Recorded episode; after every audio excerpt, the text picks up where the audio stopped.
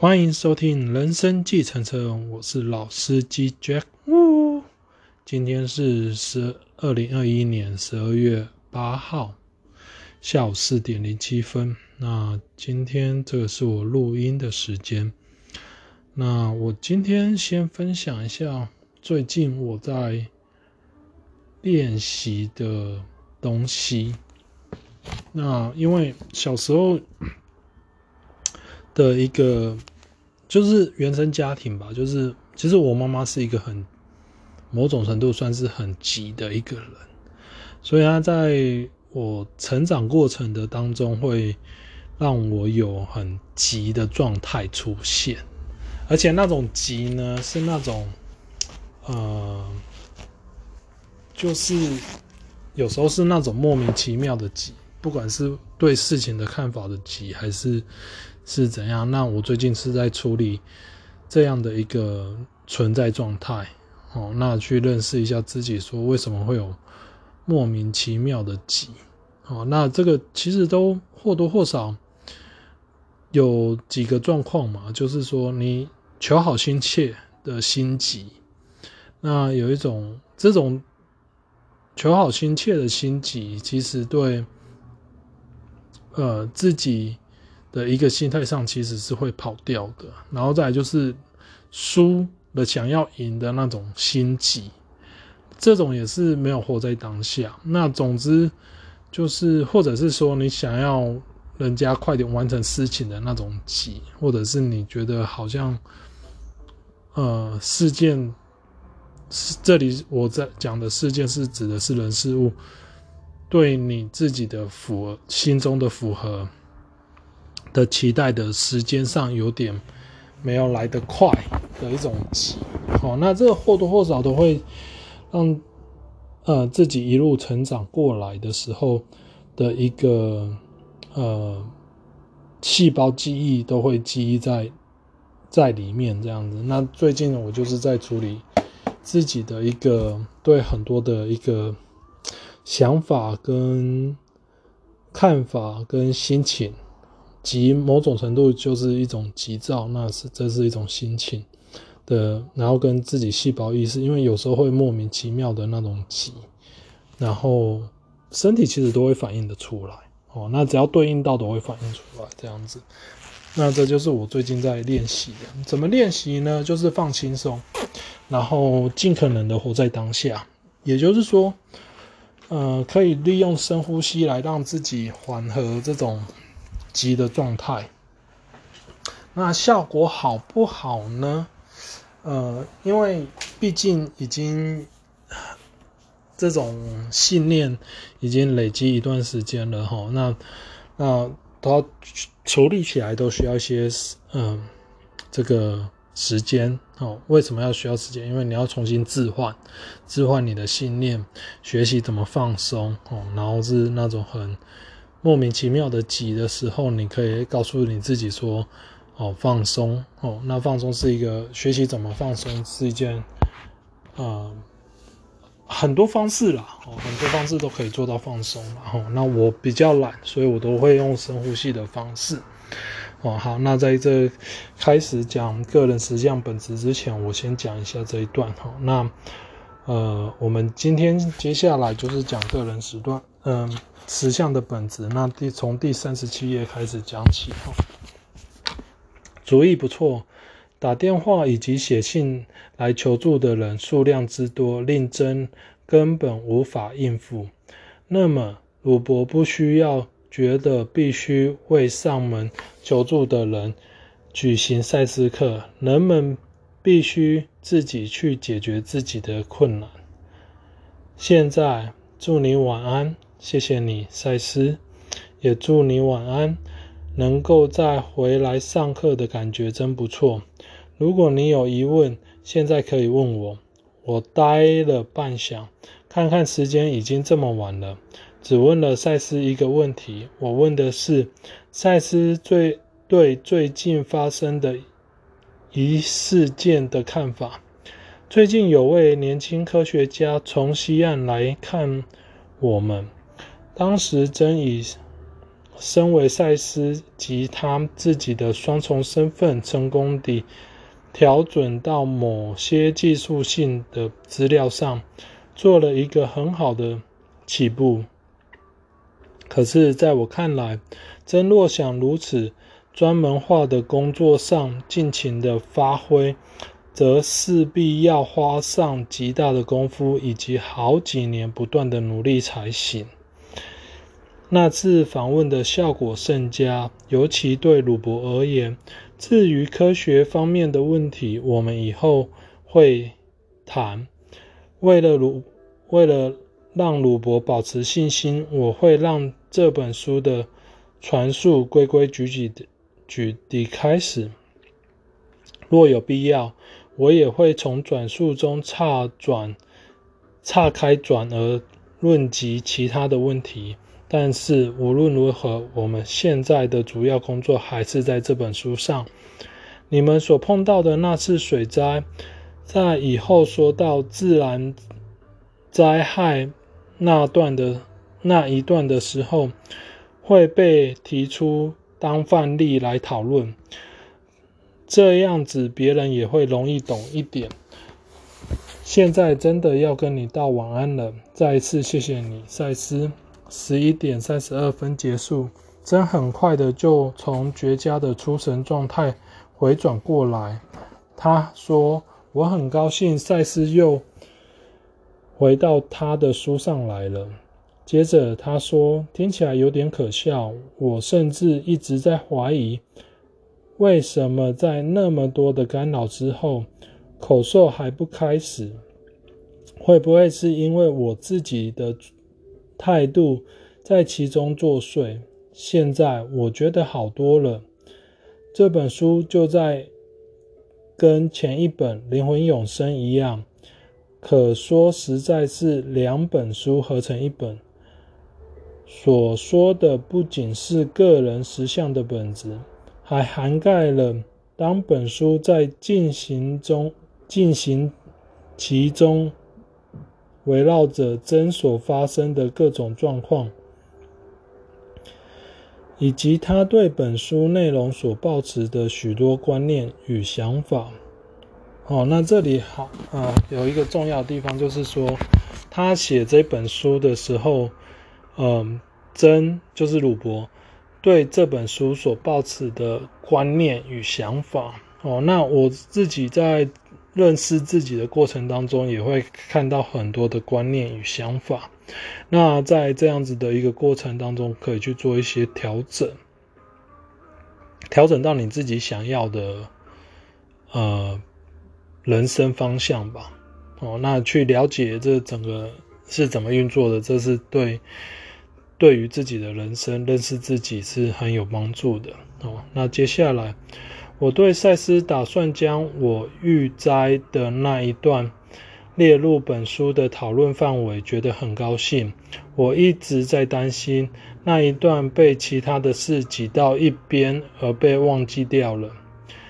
第二章实相与个人信念，第六百一十四节，一九七二年九月十三号星期晚，星期三晚上九点三十六分，在。耽搁了这么久之后，写书工作居然又恢复了稳定，真为之大为之大为高兴。这几天来，他的精力旺盛。前几天前天上了这么长的一课不说，昨天的 ESP 课比以前还要长。除了正课以外，还加上了苏玛丽。见真续讯息的传递，到今天已经连续第三天了。可是真说他并不累，唯一令他觉得有点不舒服的是过度潮湿。他一直都对天气非常过敏。今天天气热，饭后下了一场雨。我们在课前偷，嗯。课前偷闲出去到附近散步了，才回来。晚安，赛斯，晚安。我们回到书上第二章，实相与个人信念。你的经验像一块布，而这块布是透你透过了自己的信念与期盼织出来的。你心目中对自己以及对实相的本质所抱持的观念，样样都影响到你的思想与你的情绪。你把你自己对实相所抱的信念当作是一项真理，几乎连问都不问，因为每样事情看起来都那么的顺理成章，对你而言。这些事情其本身就是一种事实的声明，显现的连审视一下都是多余的。哦，那呃，在这一段其实是非常棒的地方，就是说他谈到了信念与期盼，就是你的实相是你信念与期盼织出来的。哦，那你要怎么去认识自己？这个就是要练习觉察的部分，那这个有点像是楚门的世界哈，就是说你一生出来，你的信念怎么来的？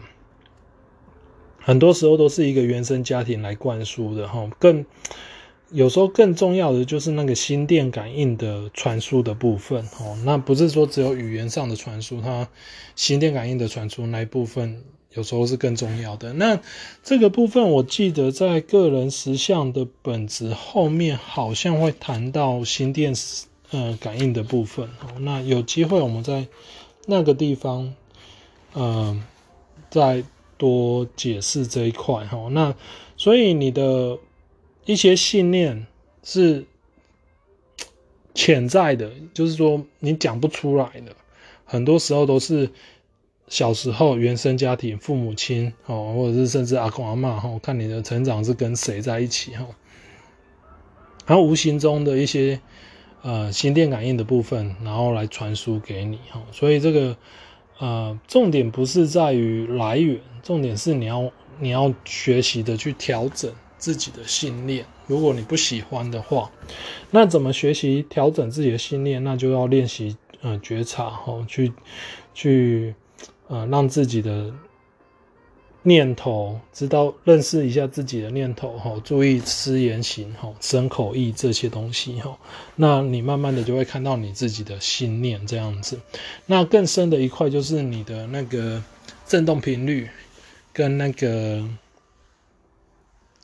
你的怎么想象力这些东西哈，呃。这些都会支判出你现在的物质生活哈，所以在我忘记在哪一本书，他有讲说你有思想体，那你有情绪体，哦，就是你的你有四层，他是在哪一本书，他是讲四层的，就一个是肉体，一个是思想体，一个是情绪体，一个是灵魂体这样子哈，所以它它你的实相基本上就是由这些来交互形成的。那你的肉体基本上会跟随着你的思想跟情绪所影响而变化，然后跟当然也跟灵魂也有关系这样子，所以这些东西都会让你的物质实相的一个呃环境的改变吧，会因为你对你自己的认识想要改变而改变。那当然，呃，从赛斯有讲过说。从灵魂那个层面到你真的到物质层面，中间会有一些时间落差哦。那这个时间落差其实就是呃，让你有机会去做调整，不管是你是在情绪还是在思想上面去做调整，那这一个是蛮重要的哦。这样子你显化的速度才不会太快。那在赛斯在灵魂体。呃，灵魂的那一个层面来讲的话，那个其实显化，它就像梦境一样，显化速度是很快的哈。所以你其实在学的是怎么操作你自己的一个念头，跟某种程度可以讲念头啦，某种程度你可以讲你是在学习你在怎么运用你自己的能量这样子。那接下来，因此你就对这些事实。予以全盘的接受，极少人想去怀疑一下。你把所有的这些当成是实实相本应有的特性来接受，根本就不认识。这其实只不过是你自己对实相所抱持的信念而已。那在怎样的情况下，你才会对你自己的一个呃实相来做一个呃改变呢？好，那这里我想要分享的就是说，呃，在我的人生里面。重大的改变这一方面来讲的话，当然还是有的哦。就也就是说，在我人生总是会有一些呃重大的时候，然后让你去思考一下，这个是你想要的人生吗？哈，或者是说你在找寻怎样的人生？哈，有些人很幸运哦，就是说他从小生下来就知道自己要什么哦。那这样子是基本上是没有什么问题的哈，就是说。哦，那清楚，他非常清楚，就是说他想要做什么事情。那有些人并没有哦，那有些人可能找了一辈子都没有找到。那我自己的生命过程当中也是一样，就是说，呃，某一部分也在寻找，某一部分也在学习。哦，那这个的过程当中，就是说我的一个人生历练当中。有经过像我妈妈过世啦，然后我大学呃选科系的时候，我到底是要选一般大众来讲对呃就是外界来讲是呃认为是不错的科系呢，还是说你自己对你自己的认识的这个科系的一个兴趣，这个东西是很重要的，这样子。那我那时候在选科系的时候，基本上是照我自己想要的，呃，想要的读的去发展这样子哈。那我那时候花了一些时间去做一些，呃，去访问一些人，然后去理解一下他们在做什么这样子，然后再选择我想要。做的事情这样子，那我也有十年计划，我那时候有写十年计划这样子，但是我到后面发现十年快到的时候，就是我那个计划本我都已经百分之八十都有完成这样子的时候，我到后面我不知道我要做什么，所以我那时候我的人生又要开始重去寻重新去寻找，然后很幸运的时候，那时候。呃，接触到赛斯书，比较晚接触到赛斯书，等于说九大概第八年、第九年左右还没有接触到赛斯书，因为还在寻找，大概是在第十年左右十，对，大概第十年左右才开始接触到赛斯书，所以，嗯，哎，不对哦，算一下时间，应该是在第九年还是第十年左右，然后那时候就会开始想说。我的我到底我要的人生是什么？这样子，所以那时候就读赛斯书，然后就真的开始重新整理自己的一个想法跟看法，跟学习看很多事情，尽量不要去二元对立。哦，这里的尽量不要去，呃。用二元对立在看待事情的意思是说，我用不同的角度再去看，也就是说我，我的我的学习用更宽广的角度去看待，也就是说，我的信念的调整。其实他在，呃，我现在学到了学赛斯心法，已经学了三年又九个月了吧？哦，将要跨入第四年。那其实，在这个过程当中，呃，我学到了很多。观念，然后也做了很多的调整，然后也做了很多的练习。那这些练习、调整观念，它其实慢慢的导向我在做很多事情方面来讲的话，不像以前的那一种方式，就运作方式已经在改变。那有一些特殊的体验。就是随着意识扩展而扩展的时候，你会体验到不同的东西，这样子。所以有时候去了解一下，去怀疑一下。好，当然，如果你运作的好，你觉得这这是你要的人生，没有问题。你不会去怀疑你你的信念，你不会怀疑你所见的事实。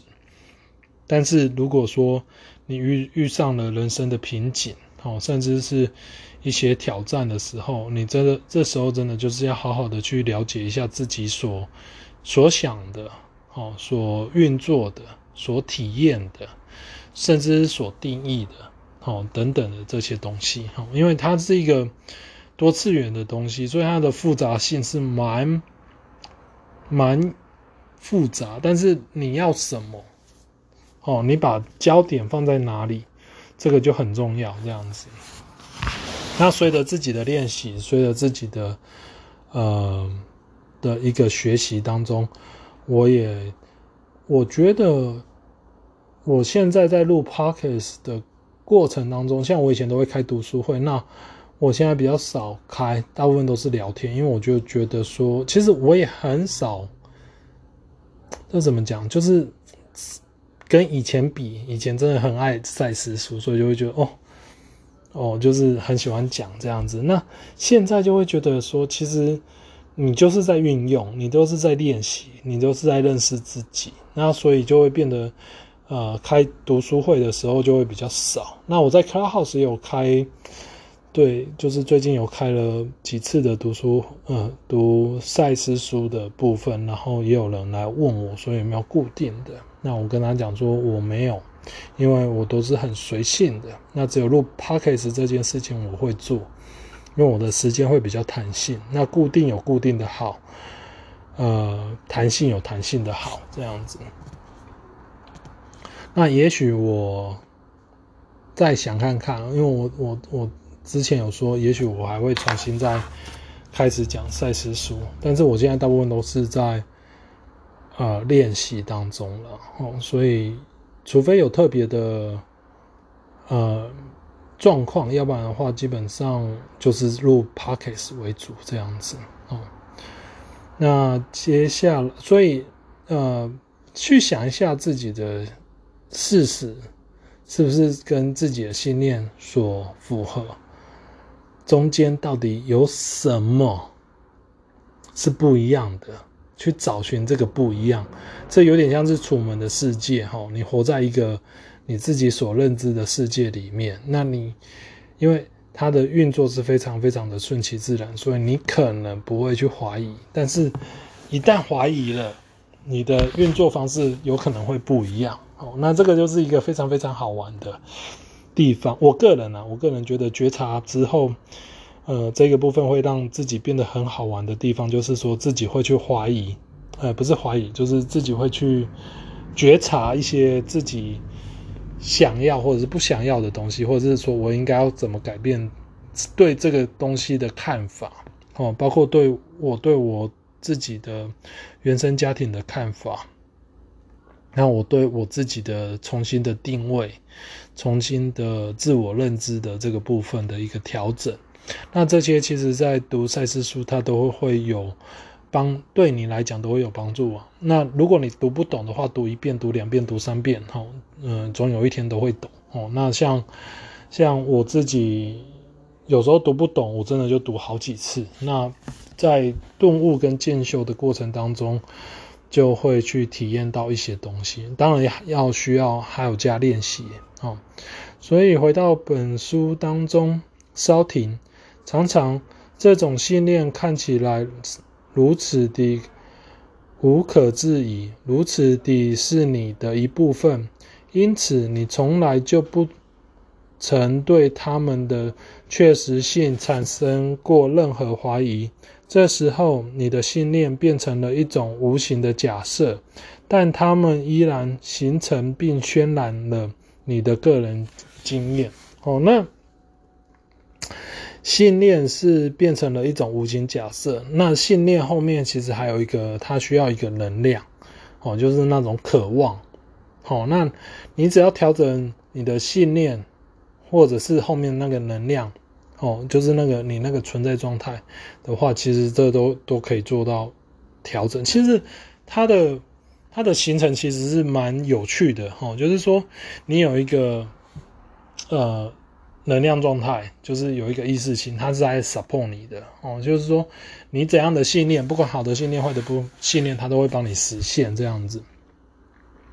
那假设说，如果你的物质实相跟这个信念有冲突的时候，或者是信念跟信念之间有冲突的时候，你会有会有情绪。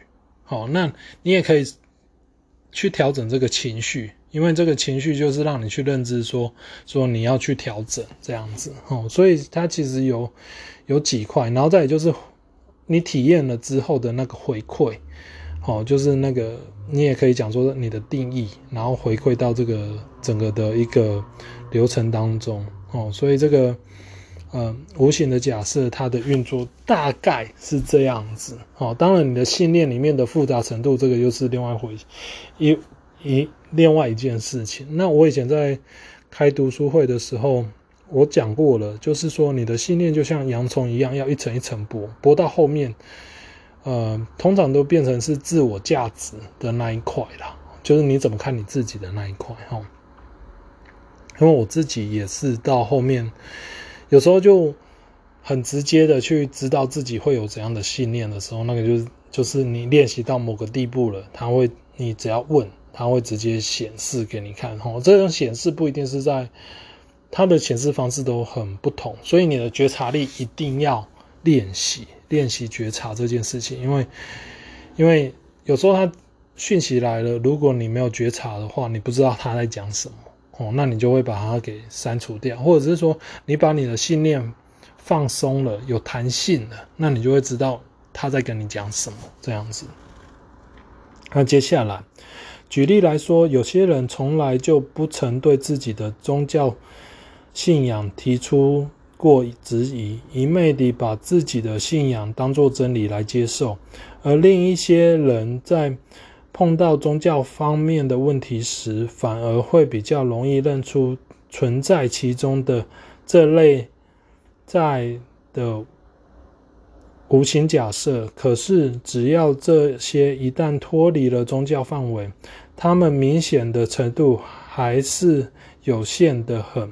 哦，那在这里谈到的是一个宗教信仰的提出的质疑。那有没有人想过说，他这里是举例哦？那有没有人想过说，那你有没有对你的父母亲所传递给你的信念提过？提出过质疑呢？那我先讲一下我的原生家庭好了，就是说，我很我觉得我觉得蛮蛮有趣的，就是说，嗯，学了赛斯心法，我再回来看我自己的原原生家庭的时候，我会看到是，我妈就是急中郎，然后我爸就是慢中郎，他就是很强烈的对比，所以你会看到他们的做事模式根本就是。两码子事，然后我妈就教我要诚实，我爸就是说诚实能当饭吃吗的一个人。好，所以你其实你在这样的一个很二元对立的情况下出生的时候，你其实你很有机会去学习到不同的观念。好，那当然你最后你相信的是是是哪一个？就是你是相信爸爸还是相信妈妈这一边的话，我觉得或者是你。取中间的，好，那或者是有一个 per percentage 好，有可能有六十四十之类的这些，或者是七十三十之类的这样的一个概念的时候，其实就会让自己会产生很多很多的呃矛盾啊，那那就会产生出很多很多的质疑这样子。那讲这个呢，是因为呃，因为有一个对比，让你去。了解你对你自己的信念这样子，哈，所以我觉得，呃，对我而言，出生在这样的家庭的时候，选择的一个呃模式，齁，当然我是选择我妈妈的模式，齁，就是对对诚实这件事情很重要。那我后来在学赛斯书的时候，我就发现说，真的，你你从小练习诚实。习惯了，你对你自己的念头，你也不会去否认，你不会说哦，这不是我要的念头，哦，这不是我的念头，你会比较容易去承认。然后我在我的成长过程当中，就是在上班的时候，呃，我有一个主管，他叫通努，我记得他叫通努，他是 Estonia 的，然后就是东欧的那个 Estonia 的人这样子。那他是一个军人，然后他展现他有一次在我印象非常深刻就是说。他是一个军人个性，哦，啊，对就对，不对就不对，哦，不对就认错这样子。所以有一次我们在做 project 的过程当中呢，他就说，哎，我们给人家错误的 information，然后我们要打电话去给人家 say sorry 这样子。哦，这个这个事件让我蛮 shock，也让我学习到，呃，一旦如果真的是自己的那个 information misleading 的时候，自己也要去去做一个道歉的动作这样子。所以我很感谢的这样的一个事件，因为那个印象到现在都很深刻，因为我已经跟他没有工作十年有了，对，就是十几年前的时候跟他一起共事过这样子哦。那他是我觉得我某我那时候离开他的时候。呃，他的眼眶是红红的哦。虽然我们是不同种族的人，但是很多的观念，我觉得我们都，嗯，某种程度来讲，就是互相欣赏吧。因为他有他的一些特质，是我所没有的，就是像他那个军人的个性，哦，那个怎么讲，就是就是某种程度的一个，我是 work smart，不是 work hard，可是他就是 work hard 的那种人，这样子。哦，那那这个 work smart 跟 work hard 的区别就是，work smart 是你会从观察中再去变化，那 work work hard 就是头有可能方法没有作用，可是你就是一次再一一而再一而再再而三的在试同样一个方式，然后直到看。就是头撞破了这样子，然后，然后才会说哦，原来不作用这样子。那 work smart 就可能就绕过去这样子哈。那这个就是我们两个的一个一个特质上，人格特质上的一个不同。这样，当然我们还是有很多很多不同的地方了哈。那他，我记得他大我五六岁吧，我记得。哦，那那他是我觉得我我一起我蛮。嗯，应该讲说，我那时候的老板就是他是算我小老板，那还有一个大老板，那个是 New 呃 New 呃 New Zealand 的人，纽西兰的人。然后他那时候也展现出一个非常非常，在我那个时候我没有办法理解的事情。哦，因为我蛮某种程度我也算蛮直的。那有一次我就去问他说，为什么要把我们的 profit 分给别的 group 这样子？哦，因为我觉得可能，可能站在我的立场上，可能就觉得说，哎，那我可以拿到比较多的 bonus 啊，什么之类的，这样子哈。那，那他就跟我讲说，就是大家互相帮忙的概念，这样子。所以我觉得那个就是让我有一个，呃，观念上的调整吧。对啊，那到我后来离职的时候，他也是觉得我不错这样子，然后，然后我就跟他讲说，呃，因为。我回去帮我，就是我那时候在做 intern 的时候，呃，我老板，就是我后来退休的这个老板，然后找我回去港口这样子，所以我就回去回去帮忙这样子。我说我先认识他，然后他对我很好啊，你也对我不错，只不过是是，我先认识他这样子，然后他对我很好，那我就回去帮他这样子。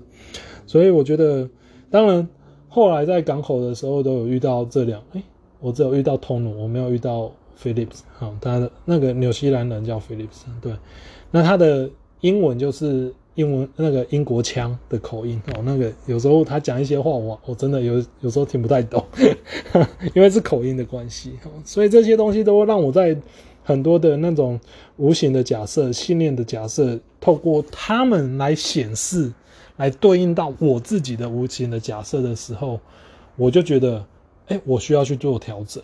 哦，我需要去去学习他们的信念，所以我我觉得很棒的地方就是说，呃，我从他们身上我学到了一些信念，一些可能在我原生家庭没有给我，或者我成长过程当中的一些我没有的一些特质。好，那我学习了，那它就变成我的一个一个一个特质之一，这样子，我觉得这是一个蛮棒的。好，那。回到，那他在这回到书里面，他说他们依然形成并渲染你的个人经验，哦，所以这就是我的成长过程的某一些经验这样子。那当然，我在呃对某一些人在谈的时候，我就分享我的经验，然后去调整他们的无形的假设，这样子哈。包括呃现在在听我的呃 pockets 的人哈，也许我的一些信念让你们去调整你们原本无形的假设这些东西，然后让你们的人生可能有所转变。哦，而这些都是无形的啦。哈，那我也很感谢我这样一路走来很多的一个人在。对我信念上的一个做一个调整，那包括说宗教哦，那宗教的方面的话，我个人就比较没有，我就是去过佛教、道教，我们家就是佛教、道教拜拜的，然后呃去过基督教哦、摩门教这些东西，然后去理解，就是去了解这样子，然后可是可是他们都没有。讲到我一些特殊的经验，嗯某种程度他们有，可是我觉得他那个过程，你怎么去理解你自己所创造出来的世界的那个过程，我其实是蛮好奇的。所以我以前小时候是蛮好奇，就说，哇，那个鸡桶，鸡桶怎么会变成鸡桶这样子？我小时候很好奇，就说，哎，他是怎么起鸡的这样子？我是很很某种程度，我算是一个很好奇的人哦，那我就很想要去知道这样子。但是没有一本，他们没有像赛斯书来跟你讲这些架构哦，多次元的架构，然后跟你讲说你到底在相信的是什么哦，那、你要怎么去检视你自己所相信的，或者是说你要怎么去调整你自己所想要的等等之类，那你怎么要看看轮回转世，看这种通灵，看这种生死，看更更大的结构，多次元的结构，你怎么看待？嗯，这些宗教。某一部分有讲，某一部分没讲。当然，赛斯书里面他又跟你讲说，这些宗教某些是因为人为因素，啊，某些部分他会真的是讲到最核心，跟赛斯书里面讲的核心的部分是一样的。就像最靠近的就是那个佛佛教，哦，那这个都是让我对于赛斯书的一个认同上的一个非常非常。呃，棒的，因为你就会开始去认识认识自己，说，哎，我听到某些话的时候，我是不是被他自动的催眠，还是说我不认同他的想法，但是我尊重他的想法，因为他他讲出来的话是他自己所做的选择，我讲出来的话是我对我讲出来的话所做的选择，哦，这个就是一个尊重的一个东西，好，那像赛斯书里面讲说啊，一个爱好和平的人。才会带来真正的和平。一个讨厌战争的人不会带来真正的和平。这种这种概念是一样的，也就是说，手段不能使目哎，目的不能使手段合理化哦。想反过来讲这样子。所以我以前觉得好像嗯，不择手段达到目的这件事情，是觉得好像在我们的人类世界好像是理所当然的，因为就是被教导嘛。可是，在学了赛斯书之后。我开始对这个东西的感官，就是说，目的不能使手段合理化这件事情很重要。因为从你的起心动念到整个的运作过程当中，你如果越来越理解了你是在怎样运作的时候，基本上你是一个，就像巴夏讲的，你是一个非常精密的仪器，只要有一点点沙子在里面，它就有可能没有办法运转。以前可能像。机械式的哦，像像车子，像现在都是电子车，哦，就是电子的比较多。那以前都是机械的，那机械可能就卡卡的，可能还可以过，还可以继续跑。那现在就是电子的东西，就是很精密，所以你不能有出差错的这种这种整个流程不能有出差错的状况，是一样的意思。所以在这一点，我觉得我自己也是在调整这一块哦，所以就是让目的不能让手段合理化这样子。好，回到书里面，九点四十五分，大凡在碰到宗教、政治或类似的问题时，都比较容易发现自己所抱持的信念。相较起来，精准地抓住你内心深处对你自、对你自己是谁、是什么这些问题的最深的信念，就难得多了。尤其是当你想要找出这些信念与你的人生之间有什么关联之际，更是如此。好，那这里谈到的是一个蛮重要的概念，就是说，呃，核心信念的部分，你怎么看待你自己？好，你怎么认识你的自我价值这个东西？这种都是核核核心的一个深层的信念。那这个是在呃，有一句话是借势练习。你在练习的过程当中，你会慢慢的看到你自己，那你就知道说，哎，对，我有这一个面哦，我有那一个面。所以有时候人家在讲我的时候，我不会第一个反应就是说我没有哦，我不会说说不是我或者怎样，我会慢慢的想说，你有东西要告诉我，你带来的礼物，我要去思考一下，我到底。要怎么去调整自己？哦，这是我想要的吗？还是如果它不是我想要的，我要怎么去去找寻我想要的？哦，或者是说我直接对焦到我想要的？那这个都是非常非常重要的。那当然，当像碰到政治啊、宗教啊，哦，这种问题，为什么比较容易发现自己所抱持的信念？因为它里面政治或宗教这种问题，它是比较复合性的。哦，复合性的情况下，也就是有有群体意识跟个人意识的结合。那你个人意识碰到群体意识，如果是不对盘的时候，那你就很容易去发现它。哦，那当然，如果自己看怎么看待自己，这这个东西就比较具有挑战性了。哦，那那呃，这个就是自己的一个觉察的功课要练习的部部分这样子，然后。他这里谈到的，就是说，找出这些信念与你的人生之间有什么关联之际，更是如此。哈，就是说，你的信念，你怎么创造你的人生？因为你觉得外境，呃，就是你的信念所创造出来的嘛。那你怎么去调整这一块？这个就是。要练习觉察的地方 哦，你到底借势练心哦？你遇到了怎样的事情，你会有所怎怎样的一个反应？就像我今天，我今天的一个早上在做一些事情的时候，发现自己有一个很紧张的一个感觉哦。那那我也一直告诉我自己要放松、放松、放松这样子哦，就是就是练习放松。这个这个状况我已经练习好几次了哦。当然，因为。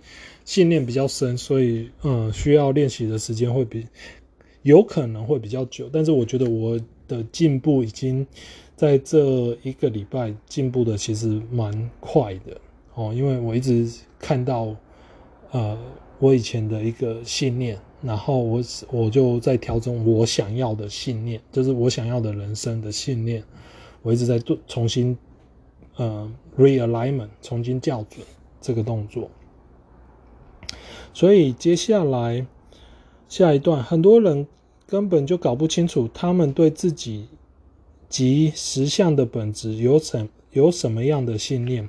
其实你的你自己有意识的想法，就会给你绝佳的线索。比如说，你常常会发现自己在排斥某些进入你心里的念头，原因是这样。这些想法与你平常所接纳的观念有所冲突哦，那这个就是我刚才讲的，就是说，人家在讲你不好的时候，你会第一个时间就是排斥他，我没有，我不要。哦，那很多时候，呃，有一些躁郁症啊、忧郁症啊，其实他们他们的问题就是在这里，他们会排斥。那会排斥这个某种程度也是很很自然的，因为，呃，赛斯书。里面有讲的嘛，也就是说，同样的信念会跟同样的信念结合在一起哦。那这跟我们那个有一句话叫做“近朱者赤，近墨者黑”的概念是非常像的哦。所以你有怎样的一个信念，你就会聚集到怎样的一个朋友。这件事情是非常有趣的哦。那所以你就可以去发现一下，或者认识一下你周遭的朋友，都大概是哪一类的。好，那你大概就知道你自己自己是。大概是怎样？那有两句话吧，“境随心转，相由心生”这两句话，哦，一点讲的都没错。所以你要认认识的不是外境哦，认识的是自己的心到底是在怎么想。这些念头是怎么怎么你是怎么去运作的？你要认识的是这一块。那你不喜欢，你要怎么做调整？哦，那这就是我们学习赛斯心法的地方。好，那我们今天就到这里哈。呃，如果你们有什么问题，或者是想要跟我分享的话，啊，欢迎用 IG 联络我哈。那我的就 Instagram 哦，那我的 Instagram ID 是呃 JWU 九六八八哈。那嗯。谢谢您的收听，人生继承者哈，我们下周再见，拜拜。